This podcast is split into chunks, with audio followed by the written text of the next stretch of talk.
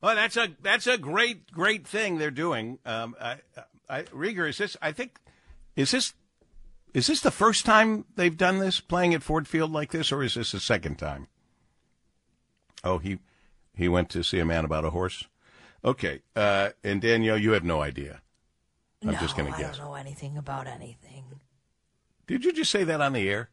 Yeah, I did. Oh, Danielle, don't sell yourself short. You know a lot about a lot of things. But anyway, I don't blame you for not knowing this. I'm not sure either. Seems to me they did it once before. But this Friday, right here on WJR, start bright and early at 2 p.m. Mark Hollis doing a very special show.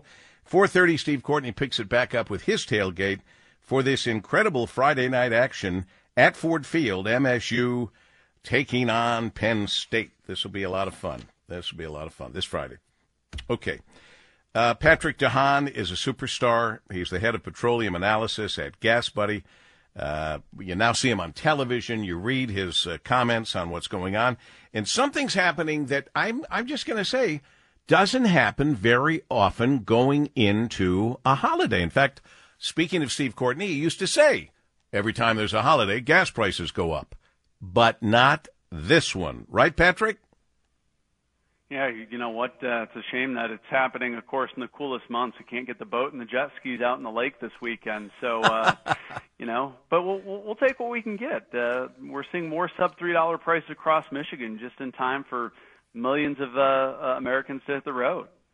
Yeah, there's and and that's a good point. Uh, when when Patrick, you say millions of Americans hitting the road, more than in 20 years, they're guessing, are going to be hitting the roads and the airwaves, and uh, um, everybody is going to need to pack along a big bag of patience because it's going to be very crowded and crowded in ways we don't remember, frankly. Yeah, well, you know, you made it. You, you'll have to pack the patience if you're hitting the pump anytime soon, especially at one of those stations that's below three dollars a gallon. Though the average in Metro Detroit's three twenty-seven, it's still coming down. Uh, that's the good news here. Looking across Michigan too, uh, anyone heading north anytime soon to do some snowmobiling, uh, the cheapest station today, surprisingly, in the UP up in Iron Mountain, two sixty-seven. And by the way, every station up there kind of engaging in a price war. But even on the western side of Michigan, 279 in South Haven. Metro Detroit's lowest price about 285 at a Citgo in Dearborn. But uh, by and large, uh, last year on on Thanksgiving Day it was about 360 a gallon. So we're mm. we're getting a nice break. And and what what can you put your finger on the reasons for the falling uh, oil prices? Well, you know, four weeks uh, in a row where there's some worries about uh, Chinese demand. Uh, U.S. demand's been a bit uh, lackluster as well.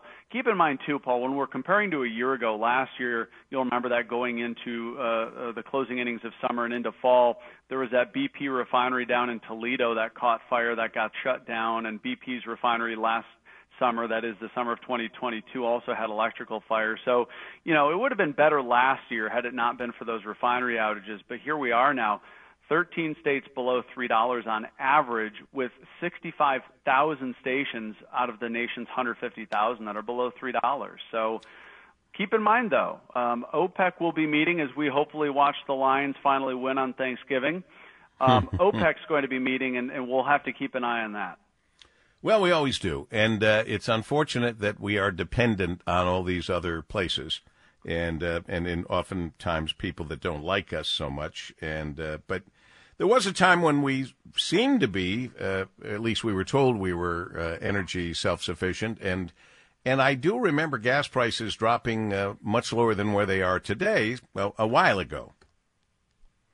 Yeah, you know, and a lot of those political talking points are, you know, politicized, but the nation's still producing record amounts of crude oil. But there, there's never going to be an instance, you know, Republican or Democrat, that the U.S. is going to produce more crude oil than you know the nation's top 10 producers combined. So it's just really a pipe dream that we think we can, you know, navigate without OPEC. Wait a minute, wait a minute, wait a minute. I'm sorry. Say that again, Patrick. Sure.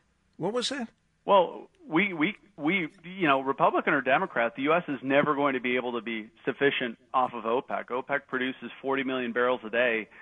We we're at record levels here in the U.S. We produce 13 million barrels.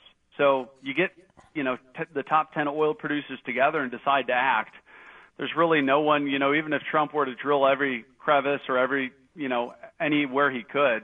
Uh, U.S. companies aren't required by a president to, to drill for more oil. And that's the other thing. Keep in mind, OPEC, everything is state run. But here in the U.S., oil companies have been slow to raise production on their own accord. But it's going to be difficult to ever displace um, OPEC's impact. And keep in mind, the Russians and Saudis together, the number two and three largest oil producers, it's hard. If if both of those countries were to stop producing oil, it doesn't matter how much we'd produce, we'd still see a shock in oil prices. Well, here I thought we were energy totally energy independent. No, I I wish that would make me much happier on Thanksgiving. But we're we're the number one producer, but that doesn't mean producers two through nine are insignificant. You add them all up, and they're a big chunk. Interesting. Well, we always get the straight shot from you. No politics here. Have a great. What are you doing for Thanksgiving? I'm parking here uh, in the state of Illinois. I hope to get up to Michigan soon, though. So. Well, you'll have to let us know when you're coming. We'll roll out the red carpet, Patrick. Happy Thanksgiving, Paul. Happy Thanksgiving to Patrick DeHaan, head of petroleum analysis, Gas Buddy, as we continue focus with Paul W. on WJR.